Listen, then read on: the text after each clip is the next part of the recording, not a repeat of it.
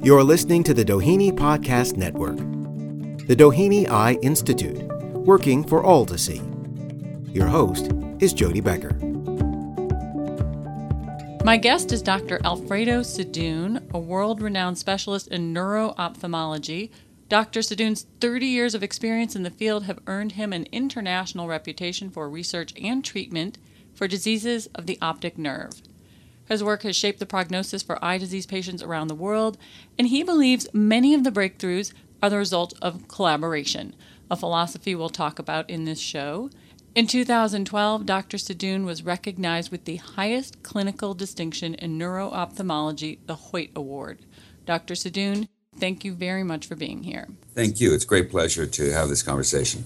So, I would love to start with the hottest news, which is the gene therapy treatment now available to some retina disease patients. It's a huge breakthrough, years in the making. I'm wondering if you can trace the trajectory of the research and talk with us a little bit about how it works and why it works.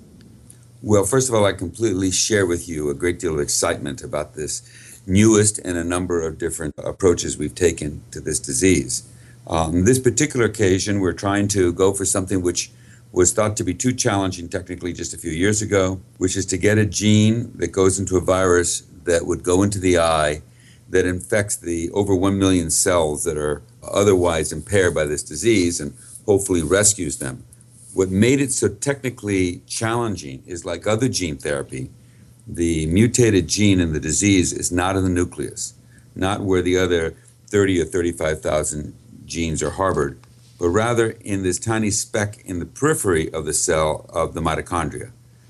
And that's challenging because you've got to get the gene that the virus carries not to go where the virus wants to put it, which is in the nucleus, but ultimately you want to get the protein that's made by that into the mitochondria.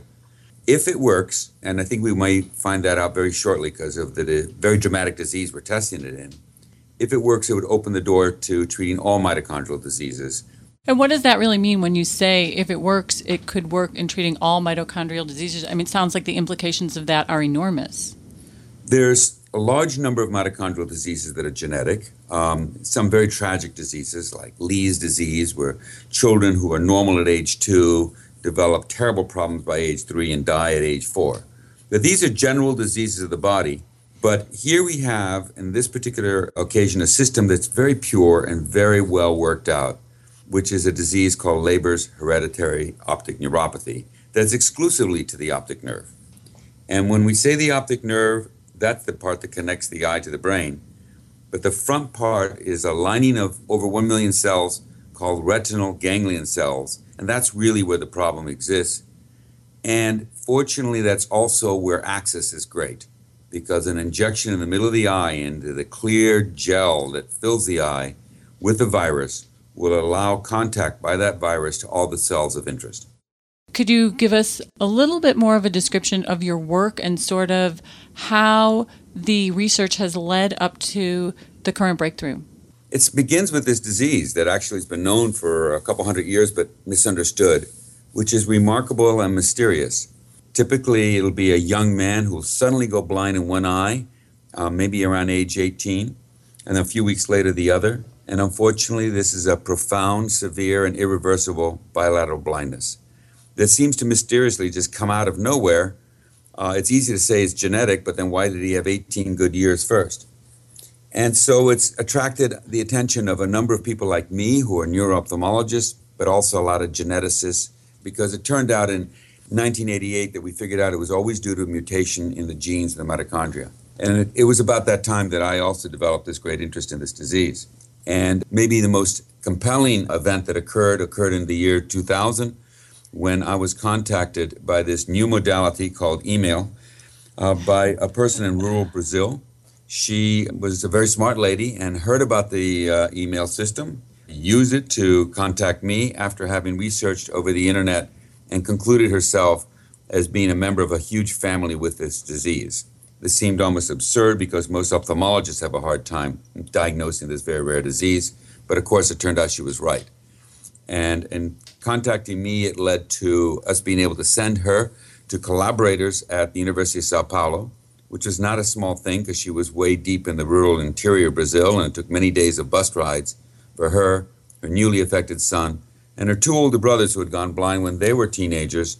And that led to us putting together a team that at its maximum had 45 people.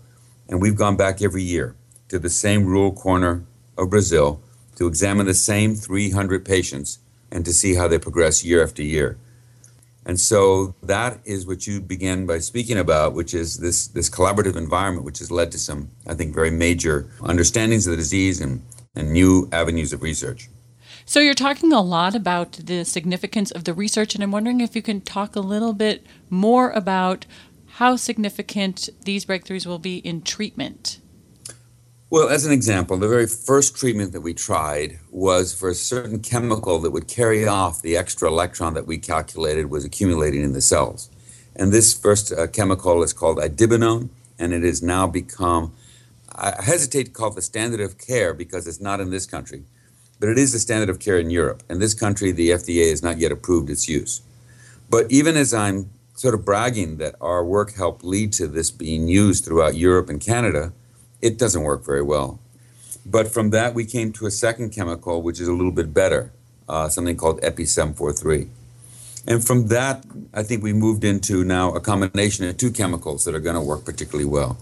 But at the same time, a group of people in this country and a competing group of people in Paris, France, have been working on this problem of getting the gene to be able to go into these cells and carry the information specifically to the mitochondria.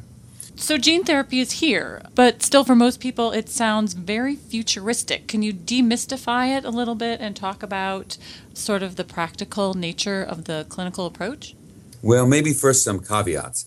Gene therapy began about 20 or 25 years ago with tremendous promise. And the thought was that you could go in and fix any genetic defect by having a virus carry the correct gene in. But despite the fact that uh, there was great enthusiasm, there were also problems that maybe had not been fully anticipated. And there were some tragic con- consequences. Uh, one in particular happened in Pennsylvania, where a young man who had an immunodeficiency disease caused by a missing gene developed a viral infection when the virus was given to him uh, that eventually caused his demise. So the US government quite appropriately, I think, put an enormous number of brakes on gene therapy. So there's been this long period of time where maybe the rest of the world has moved further forward than we have. But the cautious approach has allowed for all sorts of checks, including suicide genes that make sure that the virus that, that, that you use cannot replicate, can't travel, can't go elsewhere. So I think now, in a very cautious way, we're seeing this second wave of developments with gene therapy.